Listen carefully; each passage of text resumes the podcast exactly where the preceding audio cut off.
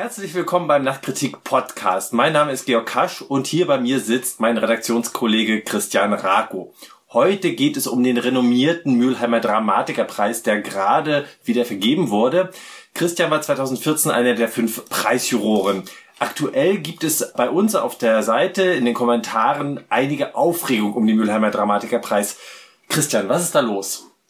Also man muss sagen, dass der Mülheimer Dramatikerpreis nach wie vor die wichtigste Auszeichnung für deutschsprachige Gegenwartstexte ist.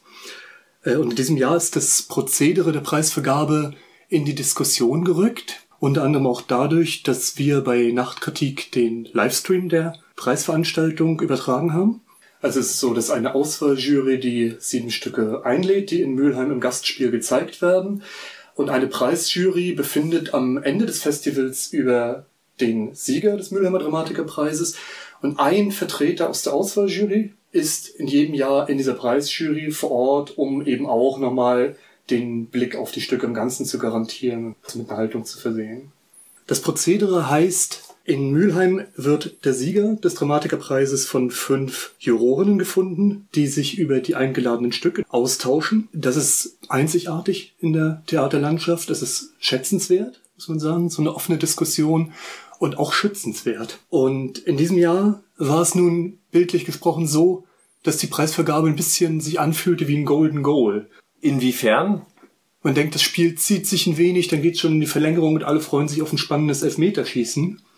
Und plötzlich fällt aus heiterem Himmel ein Tor und das Spiel ist aus. So war das 1996 bei der Europameisterschaft für Deutschland. ein bisschen wie ein Golden Goal kam dann eben auch der Sieg für Wolfram Höll. Drei sind wir für die Betrachter zustande. Also etwas Knall auf Fall. Wie ist dieser Eindruck entstanden? Also es gibt am Beginn der Preisdiskussion in Mülheim immer die sogenannte Vorstellungsrunde, in der die sieben eingeladenen Stücke relativ wertfrei vorgestellt werden, äh, ohne schon bereits so auf Herz und Nieren geprüft zu werden. Diese Runde zog sich in diesem Jahr, also nach etwa einer Stunde der Veranstaltung waren, glaube ich, so zwei von sieben Stücken gerade absolviert. Und dadurch entstand ein gewisser Zeitdruck der dazu führte, dass aufs Tempo gedrückt wurde. Und zwar genau dort, wo nun die wichtigen Abschnitte des Verfahrens kamen. Also, wo man auf den engeren Kreis der Preisanwärter zusteuerte. Mhm. So war es zum Beispiel so, dass die Ausscheidung von drei Kandidatinnen, das ist immer so das, der Abschnitt, bevor es ins Finale geht, äh, hier eigentlich ohne jede Begründung, also ohne Kontraargumente erfolgte. Und ich denke, das geht eigentlich nicht. Wo lag denn da jetzt der Fehler? Also die Kritik der Userin macht sich stark an den beteiligten Personen fest, unter anderem an der Moderation. Aber ich glaube, das Problem ist eigentlich tiefer gehen. Also als ich 2014 in der Preisjury war, da war das auch schon so, dass die Festivalleitung doch viel Wert auf diese neutrale Vorstellungsrunde zu Beginn legte. Die war bei uns auch relativ lang und groß. Das heißt, neutral werden die Stücke vorgestellt im Sinne von, das ist passiert und nicht irgendwie, wir haben das so und so gefunden die Stücke werden erstmal in ihren Textqualitäten beschrieben und relativ affirmativ beschrieben, muss man sagen.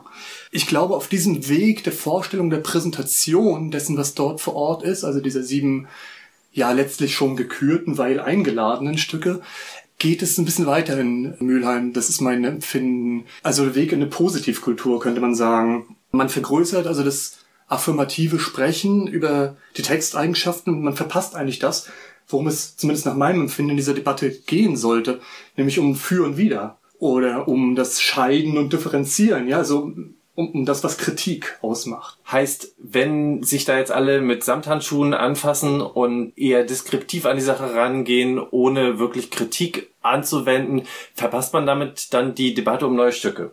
Na, also eine Diskussion im strengen Wortsinne war es nicht sondern vielleicht eher eine Abfolge von Voten. Es blieb also die Reaktion auf die Co-Jurorinnen aus. Und damit fiel natürlich auch das aus, was die Betrachter jetzt vermissen. Nämlich eine eingehende Prüfung, so wie felsenfest eigentlich diese Positionen im Finale waren. Es haben einige Jurorinnen angedeutet, dass sie zwischen verschiedenen Texten schwankten. Und es wäre, denke ich, die Aufgabe gewesen, hier noch mehr Genauigkeit zu erzielen so das Für und Wider abzuwägen, sagen wir mal. Stattdessen wurde der Auswahljuror dazu gedrängt, seinen Herzenskandidaten, Thomas Melle war das, relativ unbegründet fahren zu lassen, um dann die Mehrheit von 3 zu 2 herzustellen. Das war ein bisschen, als würde das Goal in Goal so durch einen Freistoß fallen, äh, bei dem die Mauer eigentlich noch nicht mal positioniert ist. Und was heißt das jetzt für Mülheim in der Konsequenz?